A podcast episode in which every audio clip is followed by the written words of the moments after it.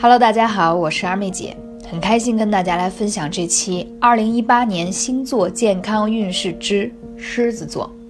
那狮子座的伙伴们在二零一八年的关键词是及时调控，防止慢性疾病。进入二零一八年，狮子座的健康运势是有所下滑的。这一年，你们要注意的是，生活各方面要有所平衡。为什么这么说呢？因为到了二零一八年，拼命三郎一般的你可能会把自己榨干，尤其是在身体上有极大的消耗，容易透支，容易消瘦，但是还会引起一些运化不畅的问题。那可能会出现不少的小毛病，因此会积少成多，产生一些病灶。还有呢，到了二到六月份可能会有旧患旧伤的发作，建议大家一定要及时去看一下医生，不要耽误了自己的病情。那三月、四月、八月，你还可能容易上火，出现一些热症啊等等这些情况。所以说，二妹姐分享这样的节目，是想温馨提醒狮子座的伙伴们，二零一八年，即使工作真的很忙，一定要爱惜自己的身体。那我说到有可能你会发生这样种种的问题，那我们怎么才能去防范于未然？或者是说，当它发生的时候，我们怎么去平衡它呢？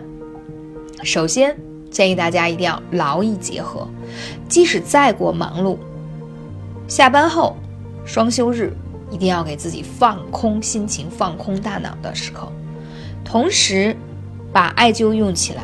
就是因为我们太过的忙碌，体力透支太多的阳气，所以我们才需要额外补充更多的能量给到自己。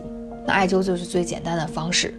上班的时候可以用艾灸贴贴在身上，最简单的穴位，肚脐和关元这两个穴位，你贴在身上不会耽误你上班，工作还很简单。同时，你在晚上回家之后，或者是。周末的时候，你可以用艾灸管，让艾灸管的方式帮助大家去调理。你还可以用艾灸罐的方式。那同样的穴位，还是我说到的肚脐上的穴位，还有关元上的穴位，再配合腿上的足三里。其实很多伙伴在这两年来给二妹姐有很多的留言，说到二妹姐有很多穴位，我都不知道该怎么灸，经常性就是乱灸，那就是大错特错。其实艾灸很简单，不在于你一定要把这些穴位从头到脚灸到底，最重要的是要讲重点，把它灸透。比如我刚才讲到的肚脐上的穴位，还有关元，还有足三里这三个穴位，你拿出一个月的时间，就重点灸这三个穴位，你看看你的效果会很明显。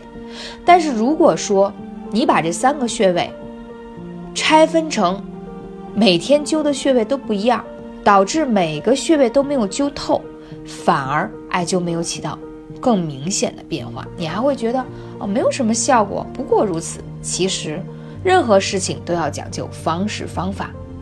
第二个要提醒大家的是，狮子座这一年呢，容易会出现一些嗯怎么讲关节疼痛的问题。那在这个时候呢？就更需要大家去练一些瑜伽呀，或者是散步啊，或者一些可以抻拉的运动，让自己去缓解这些关节的疼痛的问题。那其实艾灸对于关节的疼痛也是非常有效的。那你哪里疼，你就直接艾灸在哪里就好了，不用刻意的去找寻它的穴位。这也是艾灸很奇妙的地方。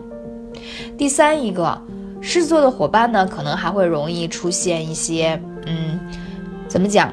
骨子里呢是比较好强的，精力挥发的比较大，呃，情绪也容易波动，所以我们的小心脏啊就有点负荷了。那在这个时候怎么办呢？建议大家一定要拍打你的心经，手臂内侧你的心包经，可以用拍痧的方式去拍打，或者用刮痧板的方式去疏通心经和心包经。是刮的时候很痛。